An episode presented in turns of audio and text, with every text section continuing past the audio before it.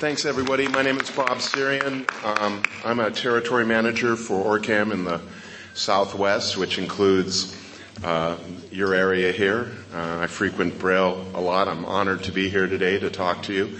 I did a presentation earlier this morning. Some of you, I hope, were there, and and I gave out the details of our device. So I won't go through too much stuff, just to tell you the basics.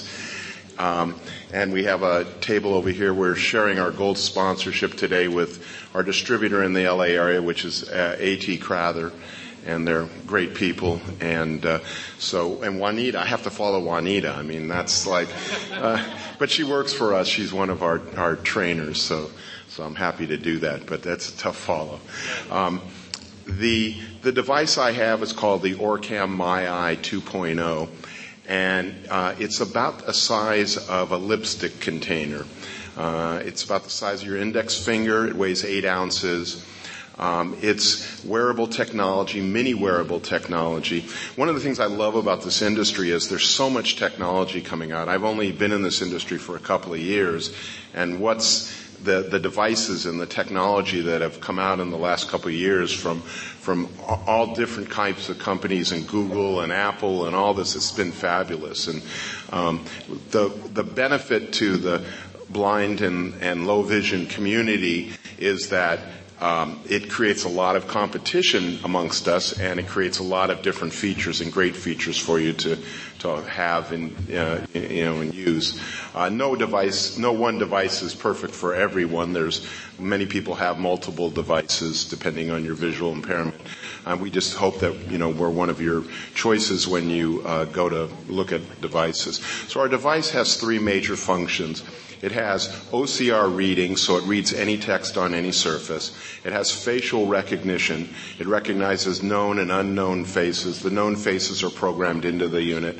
And it also has product recognition. Also contained in the device uh, is a watch function, so it tells you the date and time. A color function, it can tell you basic primary colors. Currency, our current version that we just upgraded a couple of weeks ago now uh, identifies four currencies. Uh, US dollars, Canadian dollars, pesos, and for those of you that like to travel to Europe, uh, it identifies the euro. Uh, our device in North America uh, reads three languages, English, Spanish, and Canadian French, and it does that automatically. You don't have to change any settings on the device. It, it, it will notice that. And then we also have about uh, 20 different devices with different language, English, German, Italian, uh, Italian, English, things like that, which will have the comparable languages and also currency types uh, features in them. Um, we also have a bar, uh, barcode reader. Um, the device has a million barcodes loaded in, so pretty much every major brand, every major type of uh, product is loaded in, and then you can also now, under our current version, add a hundred of your own. So you, if you went to like a Trader Joe's or a Whole Foods that wouldn't be considered a national brand, and you liked, you know, wheat, wheat spaghetti, you could add that into your to your list of, of features.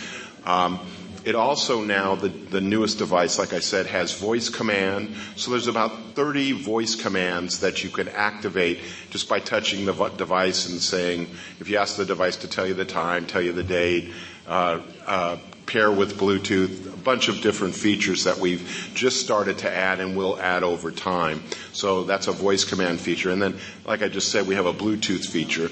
So we've been working on this for a long time. Um, the issues that companies have with Bluetooth is um, there's universal settings, but then there's also a lot of other settings, like for hearing aids.